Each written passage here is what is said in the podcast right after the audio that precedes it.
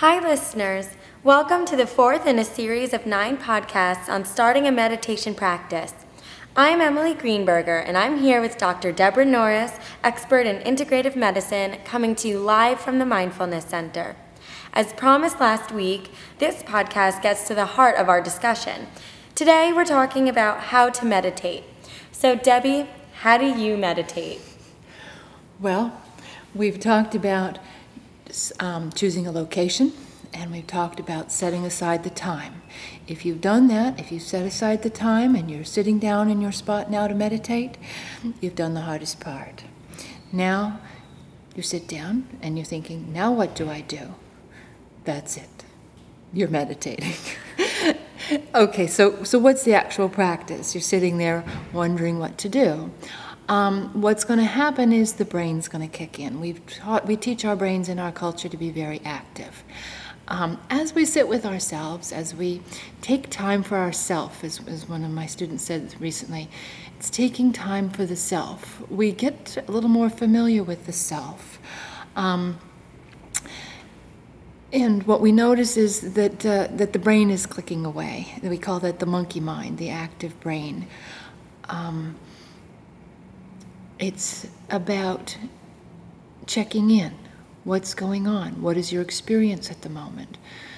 Um, there's many different ways to quiet down the brain. Um, what all forms of meditation have in common is the use of a point of focus to still the activity of the mind. And what's different is what that point of focus is. For example, in transcendental meditation, the point of focus is a mantra or a word or a series of words that you repeat over and over again.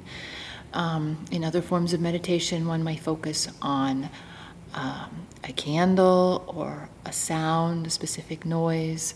Um, in mindfulness meditation, my practice, we begin our practice by focusing on the breath and many qualities of the breath, the act of breathing and the substance of the breath itself.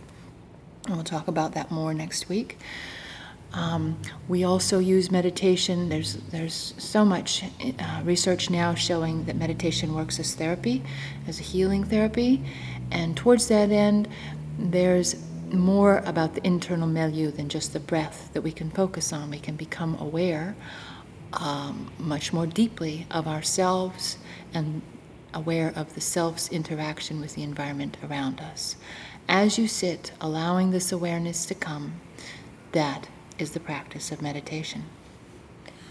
But we usually have distractions and our minds are active. So, are there any tricks to the trade that might help quiet our our judgments and just let us accept our internal cues? Yes, the um, there you are sitting um, saying okay i'm, I'm going to do this practice and what's going on? There's the distraction of certain thoughts um, ruminations to-do lists all kinds of things come up. Um, to, to say to yourself oh i can't do this.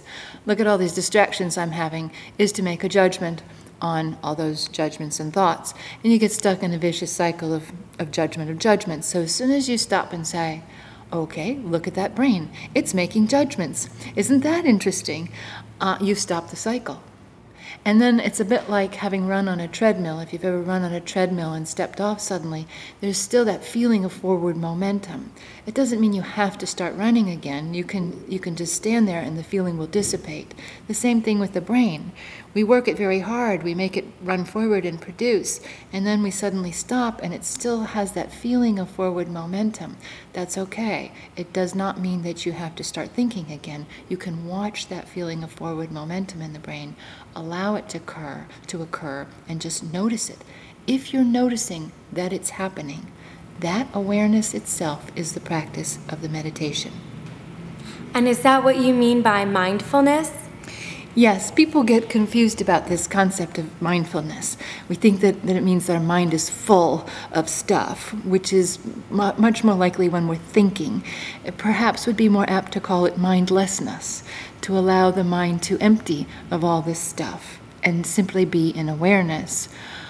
Um, so don't let the concept of the fullness distract you. There is much to fill our minds with, but it doesn't have to be generated by our own personal activity. It can be generated by sitting in awareness of what else is out there. So it can be full of awareness of the rest of the world around us. Very interesting. So, is there a difference between uh, meditating in a light environment versus dark environment, um, or noisy versus quiet? Are there different successes you can get from different meditation environments? Yes, different people um, prefer different things. Some people um, are soothed by the noise of birds or waterfalls, and others find that distracting and would prefer um, the cone of silence for a, a place to meditate. Um, others prefer darkness. You know, we talk um, talk about those who like to cave. Um, they prefer the the pure silence and darkness of a cave, and others prefer light, especially natural sunlight, being outside. Uh, so it's very much an individual preference. Some people like to meditate alone, again, that stillness and quietness. Um, others know the value of the energy of a group meditation, which can be synergistic with, with your own energy.